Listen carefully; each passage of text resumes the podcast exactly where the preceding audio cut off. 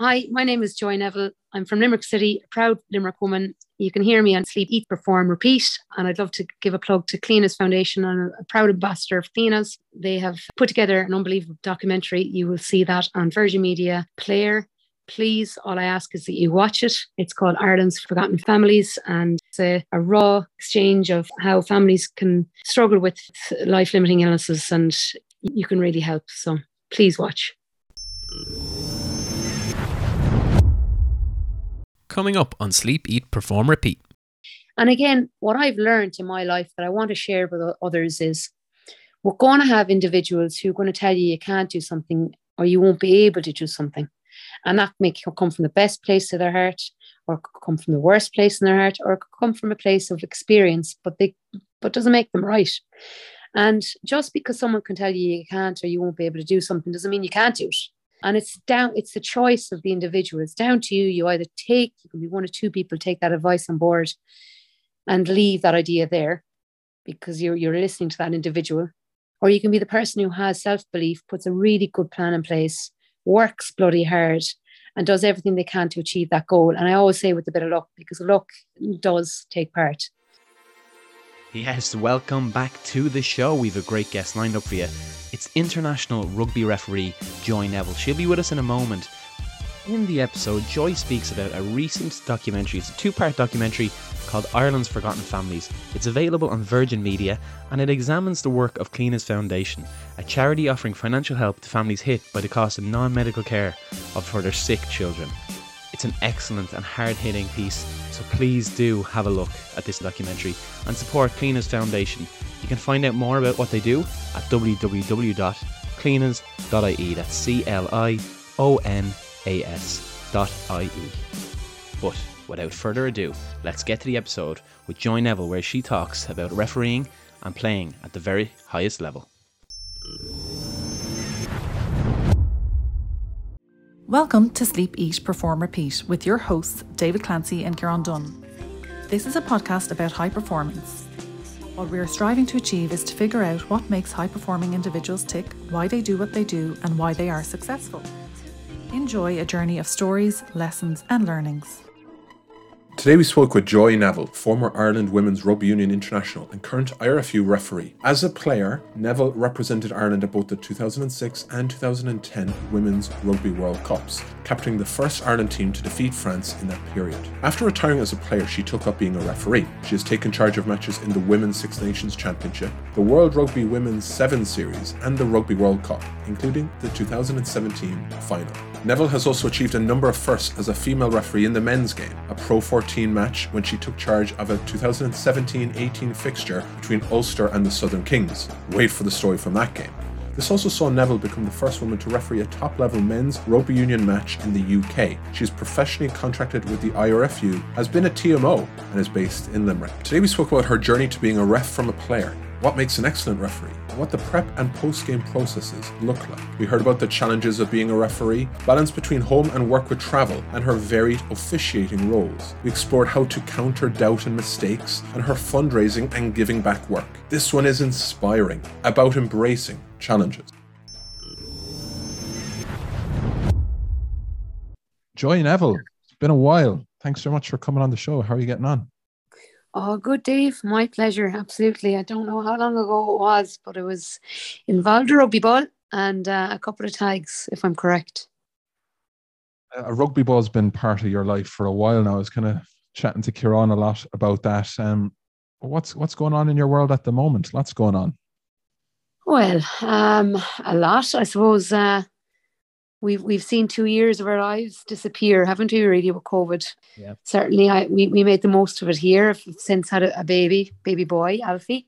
He's ten months old, and um, you know the the amount of travel that I used to used to do pre-COVID with the sevens and the fifteens, and uh, took made the most of the opportunity, and and we've we've started a family, and um, I'm, I'm back back into work again, and and, and loving it at the moment.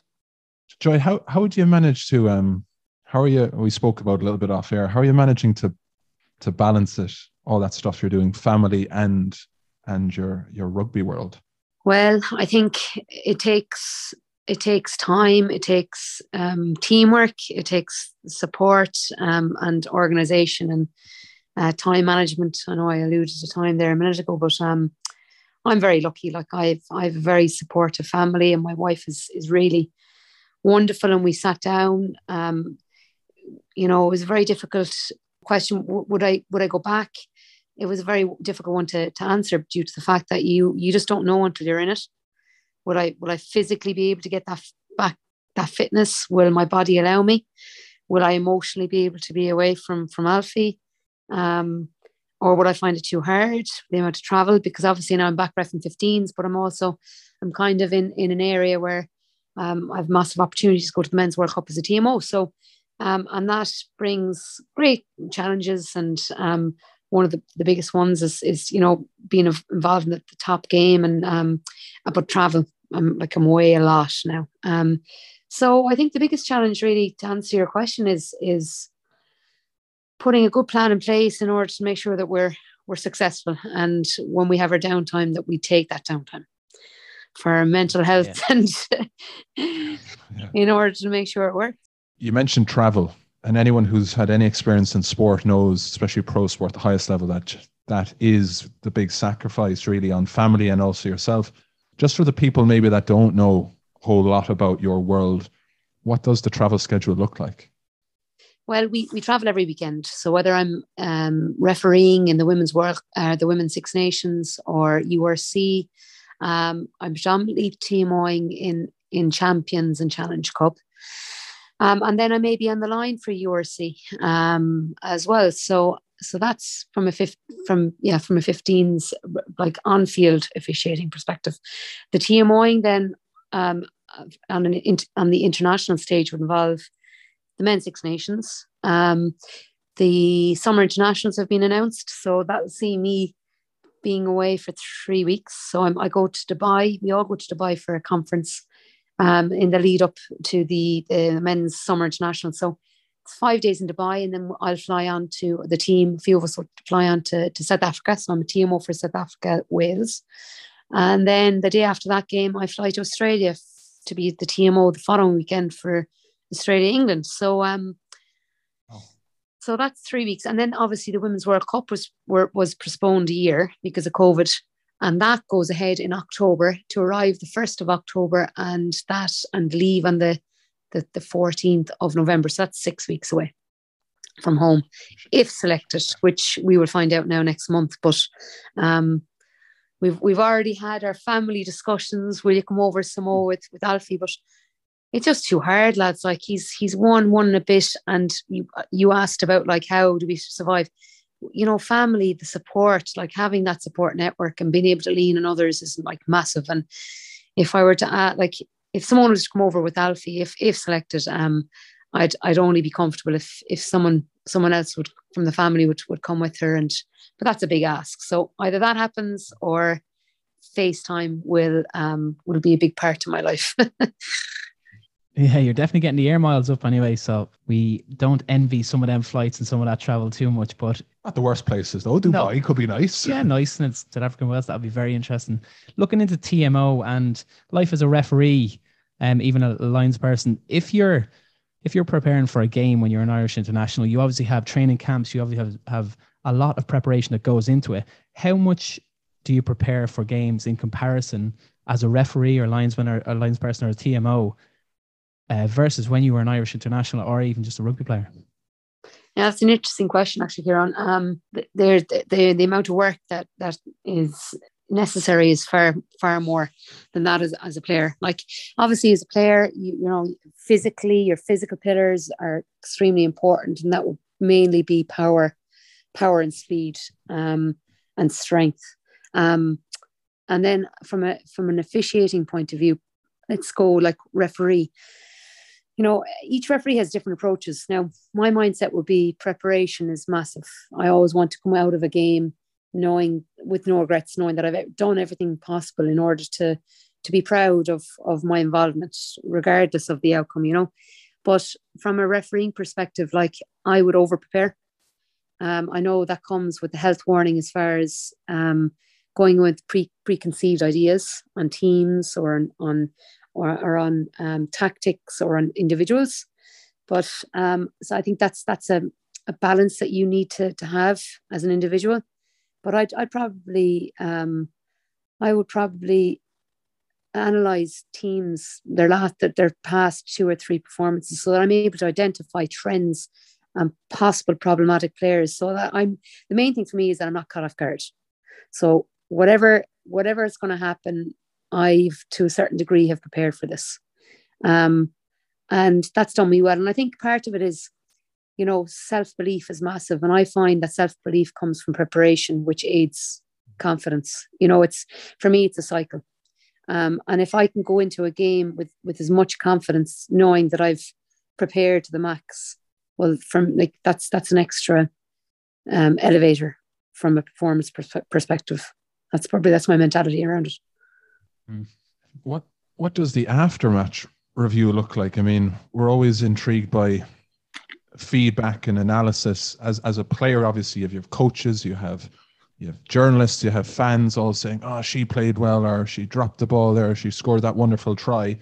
When you're when you're touchy or you're refing or you're TMOing, what's that like? How much of it is from within, or how much of it is from maybe external objective people saying, "Oh, we have to mark her and score her accordingly"? What's that look like? Well, that's probably the the the, the biggest area, um, the biggest area for growth, um, the biggest area for for um, personal growth that you're able to filter through the, be able to, you know, I'm my own worst enemy as far as like I'm a perfectionist. So pre pre baby, I'm a lot more kind to myself post baby, if that makes sense. I think perspective has hit my life, but I I probably would do, dwell on my, the areas that I need improvement rather than understand where I've done well. I think I think it's a good mindset, but I think I think there's a there's there's a balance, you know, to get to to to grow and develop.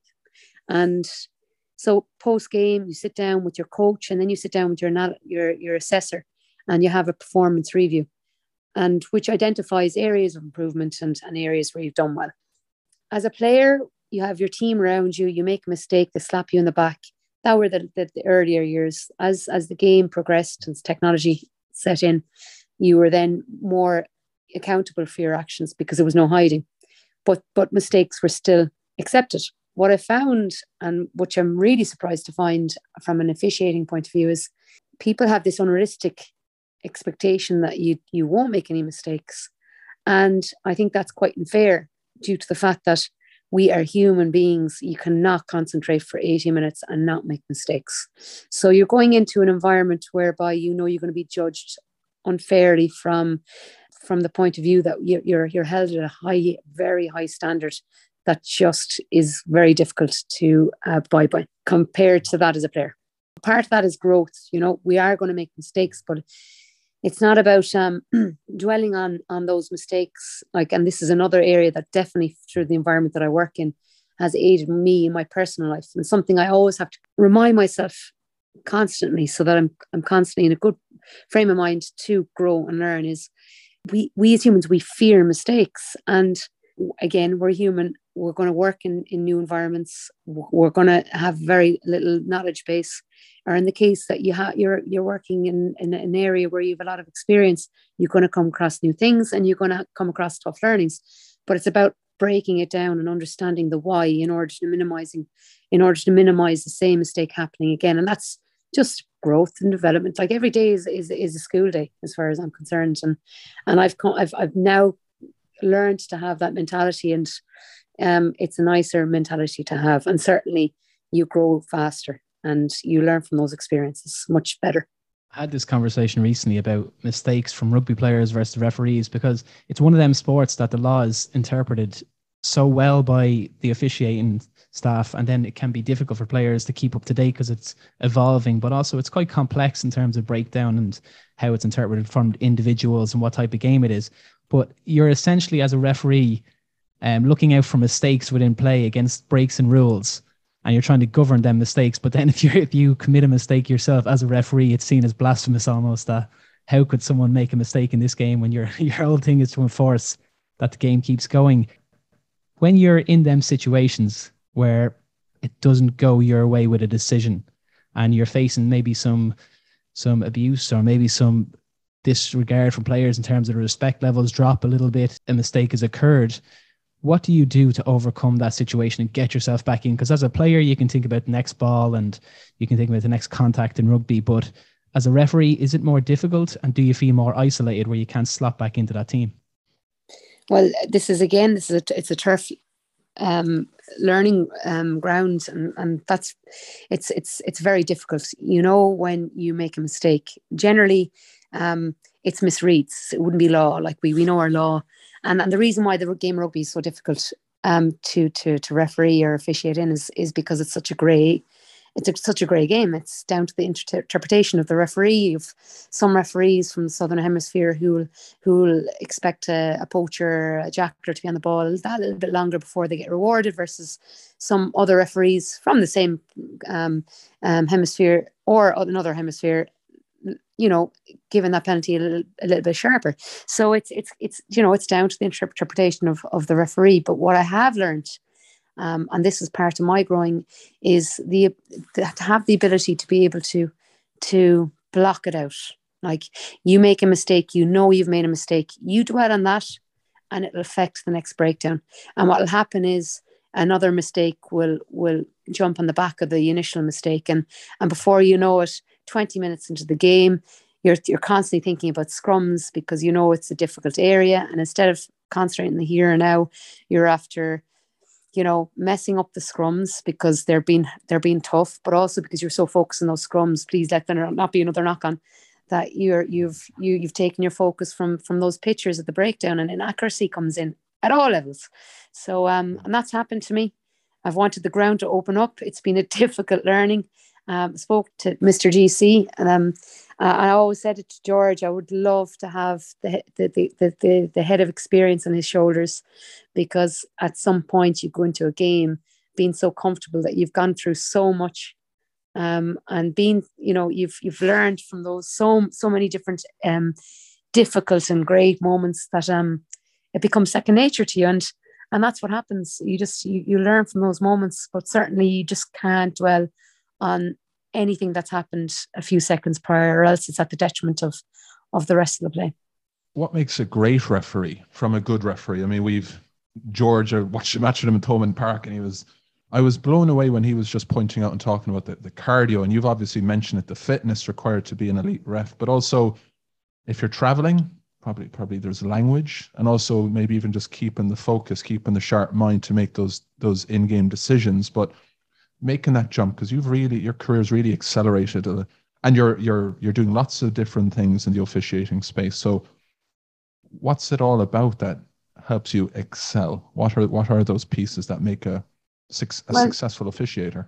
you see some referees and they make it about themselves and it should never be about the the, the referee. From a from um I think I have empathy with the players as, a past player. I have a, the benefit for me is the fact that I have an understanding of what the players are trying to achieve. I have a better understanding of the emotions that they may be going through. And I think what makes an excellent referee is the ability to be able to, the ability to man, man management, woman management.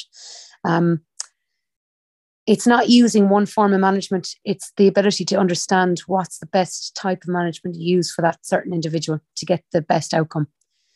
Um, it's the most difficult area. Um, but it's like personal development, it's the, the, the ability to be able to um, understand what approach is the best for that person, how how will they react best to that, um, and how to get them on side. Now that there's this is multi-layered, like you know it. You go into that game and you're inaccurate from minute one to minute twenty, and you you lose complete credibility.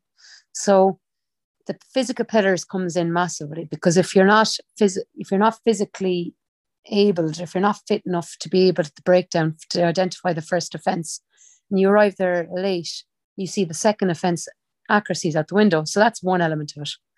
Um, positioning, you know, being able to to be nibble, to be able to nimble, to be able to to not get in the way, um, and to be able to manage those players, um, not make it about yourself, um, and have a bit of humor, be human with those players because in the end of the day we are we're all human. And sometimes I think that's the problem. Like there was a massive stigma involved with refereeing when certainly I, I had a stigma against it when I first started. The reason why I didn't want to do it is because why would you want to become a referee you know? Um, and I think that's changed slightly and thankfully and I think it needed to. But you know we're seen as robots. We're seen as you know non-human and can't have a sense of humor and and that's far from the truth what what's helped it change? Because we were saying as well, why would anyone want to be a referee? I mean, my son now is going to be starting under sixes soccer soon, and they'll be refereeing uh, in a couple of years from now, and we're kind of going, who'd want to ref games? It's it's so hard because you're just abused and heckled, and it's no one's ever happy with you.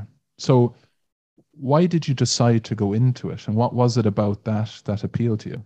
The answer I wouldn't have been able I wouldn't have had at the, at the beginning that I have now is is that it's the challenge. It's it's such a challenging role, um, and it's the um, the reward afterwards when you know you know when you've done a good job when all 30 players are are, are smiling at the end of the game even though even though it's it's a close game to the very end to the death. Um, it's it's the harsh learnings. It's the the personal development through those those environments. And like I've I've had such difficult moments in my career, but what I've learned, thankfully, is is the fact that I need to be reflective, not reactive. I need to learn from those those environments and um, to get the best outcomes for myself. And I, I, I, what I, the way I describe it is provide yourself with ammunition so that you can equip yourself for dealing with something just as similar. What I've across, come across in, in my line of work, I will come across so feeling something similar off off the pitch, but I now know how I need to react because it may the, the situation may be very different, but the reactions, you know, learning learning from being reflective, the reaction can work just as good. And I use humor an awful lot, but you talk about how people can react and the stigma. I remember like one of my mantras is work hard, be kind. I remember I was refing in, in Pro 14, Ulster versus Southern Kings. And um, what I love about the game of rugby is that all the organizations they speak very highly about minimizing player retaliation. You know, we have a reputation and we need to protect us as an officiating group.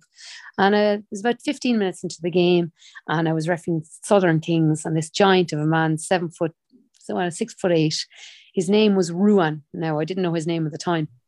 And I penalized him um, for side entry. And he immediately threw his hands up in the air and, and he started laughing. And I said, Right, you know, I've been here before. I've had a similar story where I walked into the change room in Donnybrook refereeing young men and they were started laughing. They never had a female refereeing before. And I did nothing.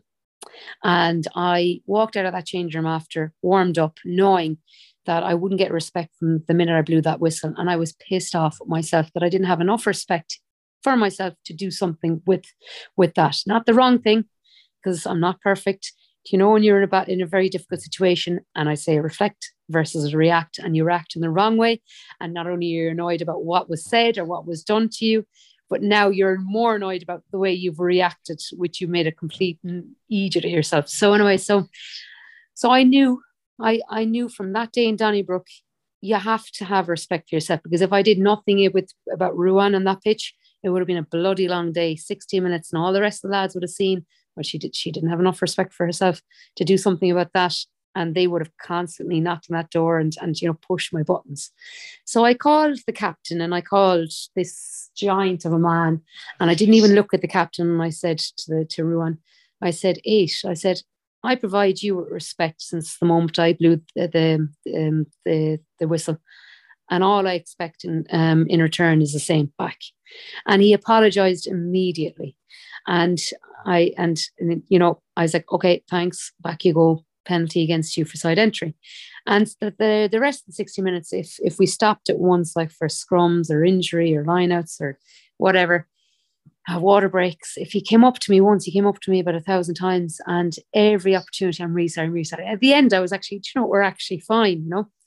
And at the end of the game, he came up to me, and they're all in a line, and there was an awful lot of like tension around the fact that it was the first time that a female had refereed in the in the professional game, and yeah, there was a lot of cameras around and they were all lined up. And Ruan came up to me and he put his hand out and he said, Can I just say, you're just one of the best referees that I've had. And I said, Go away, you rogue. I said, You're just saying that now because you're giving me a hard time, you know, at the start of the game. And he goes, No, no, honestly, Joy. He said, Can I, can I? And I said, Can you what? And he said, Can I just give you a hug? And Darren Cave was behind me, and there was loads of camera attention. And I said to myself, Not often you see George Clancy, Johnny Murphy, Johnny Lacey, or any of the rest of the, the male referees hugging the players here, you know. But he was being so genuine. Like I went with it, but I knew there was going to be the most awkward photo of me hugging him. And I have it. I have I have a picture captured of him us shaking hands and the awkward moment of the hug. And, and I love it because it, you know, it's very true. It's work hard, be kind. And I didn't know what his name was and I refereed him three or four times since, and he was captain since. And the relationship that I had with him was second to none, like utmost respect and and reactive in the in the right manner to me. Um, whenever I, I asked, you know, for a, a trend change or for for the team to improve in a certain area, and you know, I I love that mantra, and I certainly there's there's a lot of truth to it. It's brilliant because you see it with rugby versus other sports as well that there's an onus on the players to create a relationship because it it's beneficial for their team to have a good relationship with the referee. But across the sport, you see there's a level of respect that's carried through from club level, from schoolboy level or person level, all the way through to adults. And I'm just wondering, why do you think that doesn't exist in maybe sports like football, where the referee is often isolated when it's a good game in rugby, it's often the two teams have played well, but the referee is given that platform for the game to have developed. In football, it's generally got to do with the individuals on each team or a team versus a team and the referee just staying out of it. It's very different and the respect levels are quite different. You, would you be able to point to why it is, or is it there's certain aspects of rugby and the game that promote a good relationship between the players and the referee?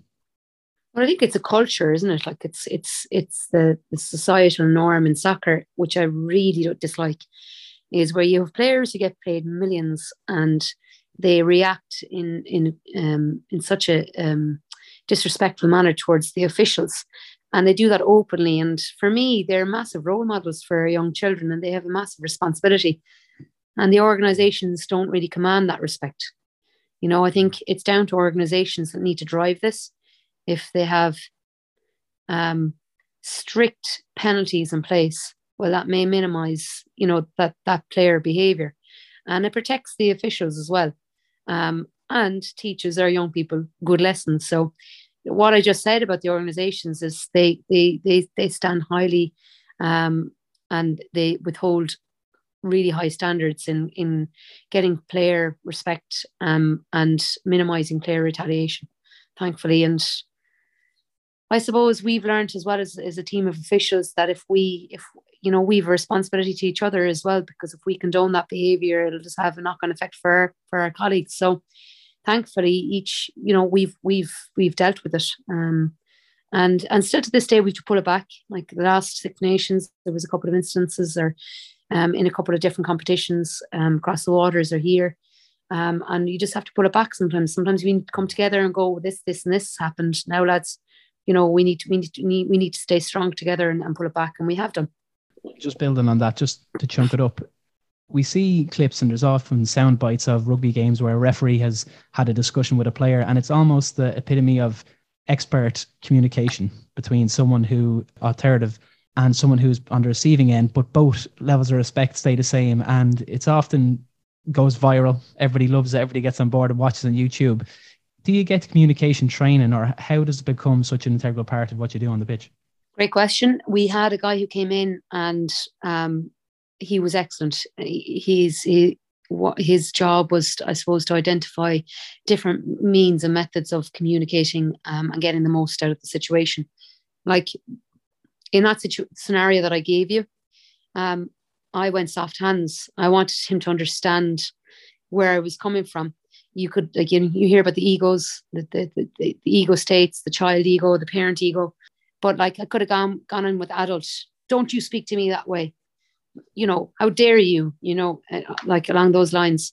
And what would i have gained? So he would he would only got his back up and said you know don't you speak to me like that in front of cameras. You're embarrassing me kind of you know and and it would have done the complete opposite to what I was trying to achieve. And that was for him to realize himself that his actions were out of order. And so um a lot of it is around communication. And a lot of it is around learning from making errors within communication um, and you have the, the, the great referees who will who will uh, have good awareness and understand where they could have done better. And you have other referees who don't have such good awareness and repeat those those mistakes. Um, and you can really you can you can it's easy to pick them out to be honest to this day. Um, so I think it's down to mentality. It's down to your your own mentality in in being able to identify where you could learn further and develop and grow and your approach towards your mistakes. On your LinkedIn, it says inspirational speaker. We're always interested in role modeling here on the show and with what you've achieved as a player and now as a ref and you know as as a female achieving it at the high level in the males game as well what is what is it about what you're doing you're also doing so much good work for Cliona's and simon midwest children's ark all these all, all this this giving this giving and serving.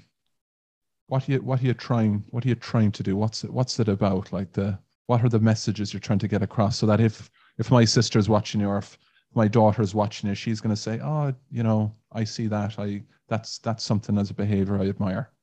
Well, you, you make me sound like an angel there now, Dave, and you me both know I'm well, no angel. we left we left out the rest now.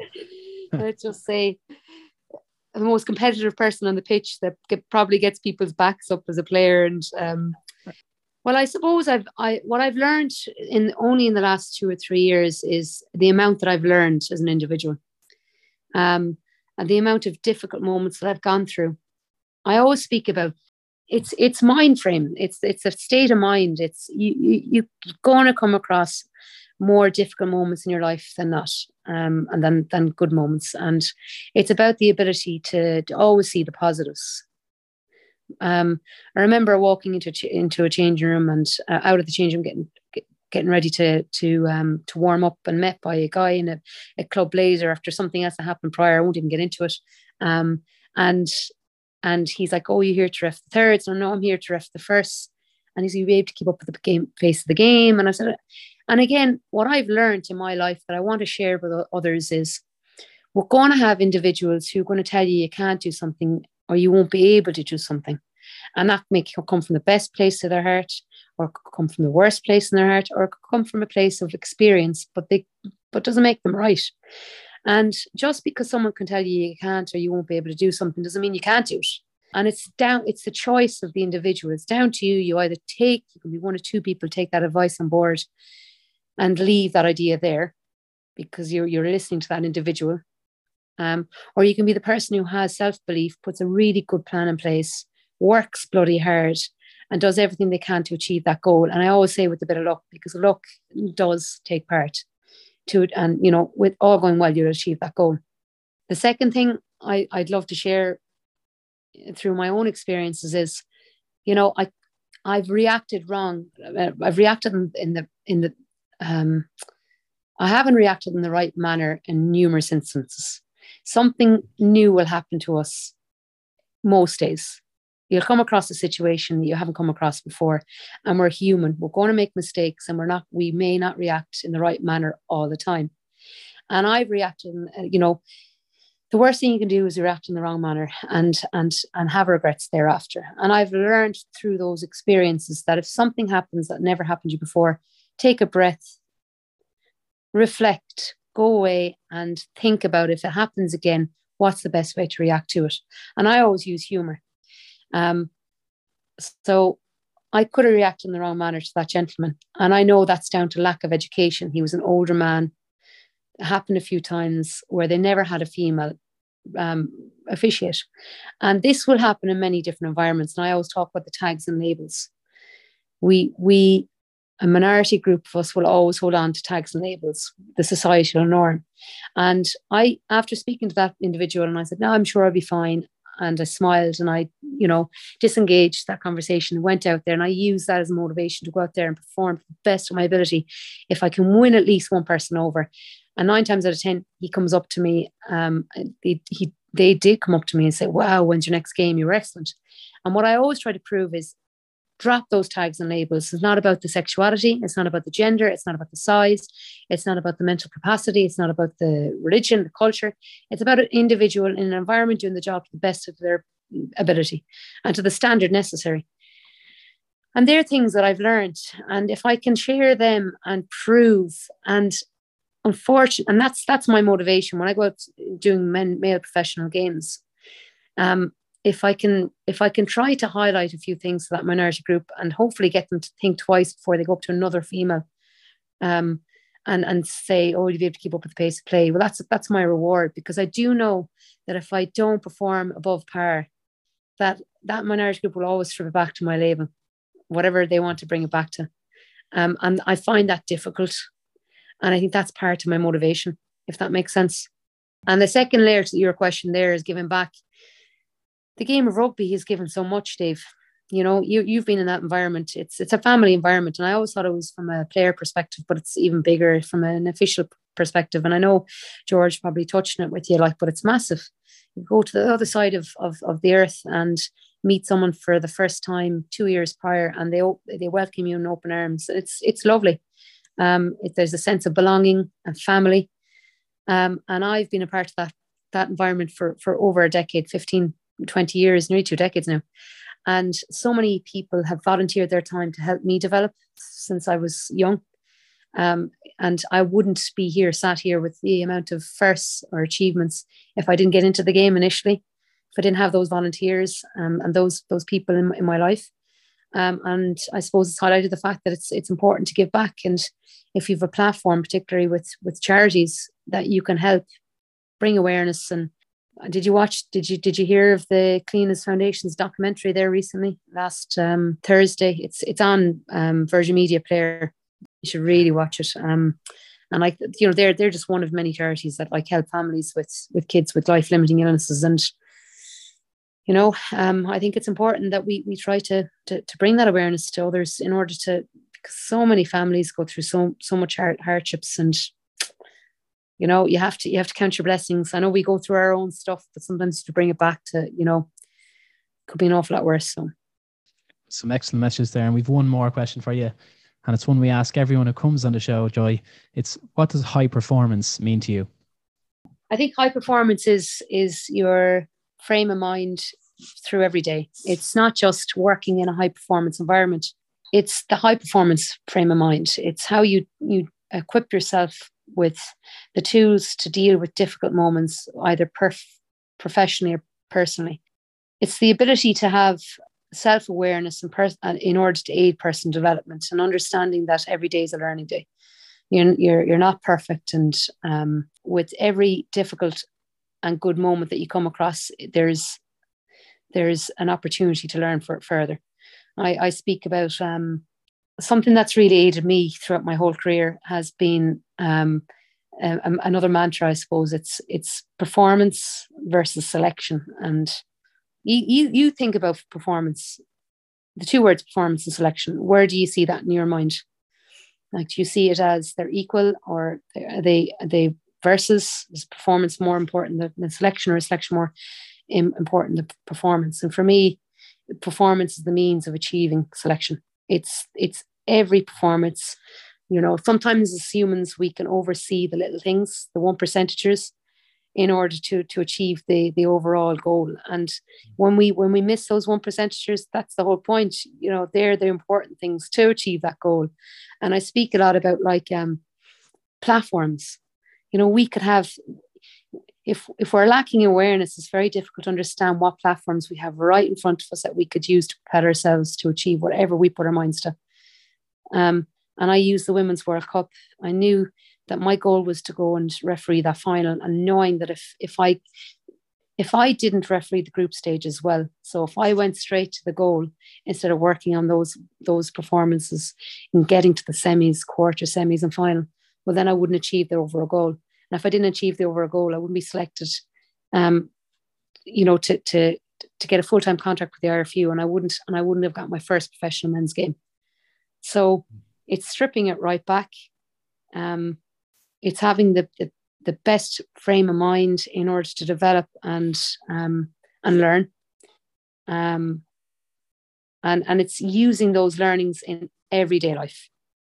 It's not just in a high performance environment.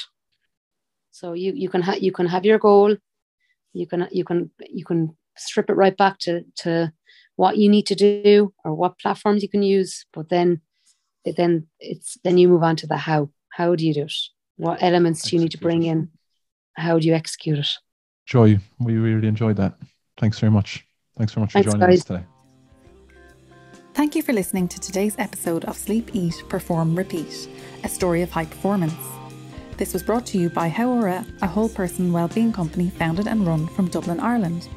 Find out more at hauoralife.com, spelt H A U O R A life.com. Please rate, review, and share the podcast. Some people want it to happen, some wish it would happen, others make it happen. The GOAT, Michael Jordan.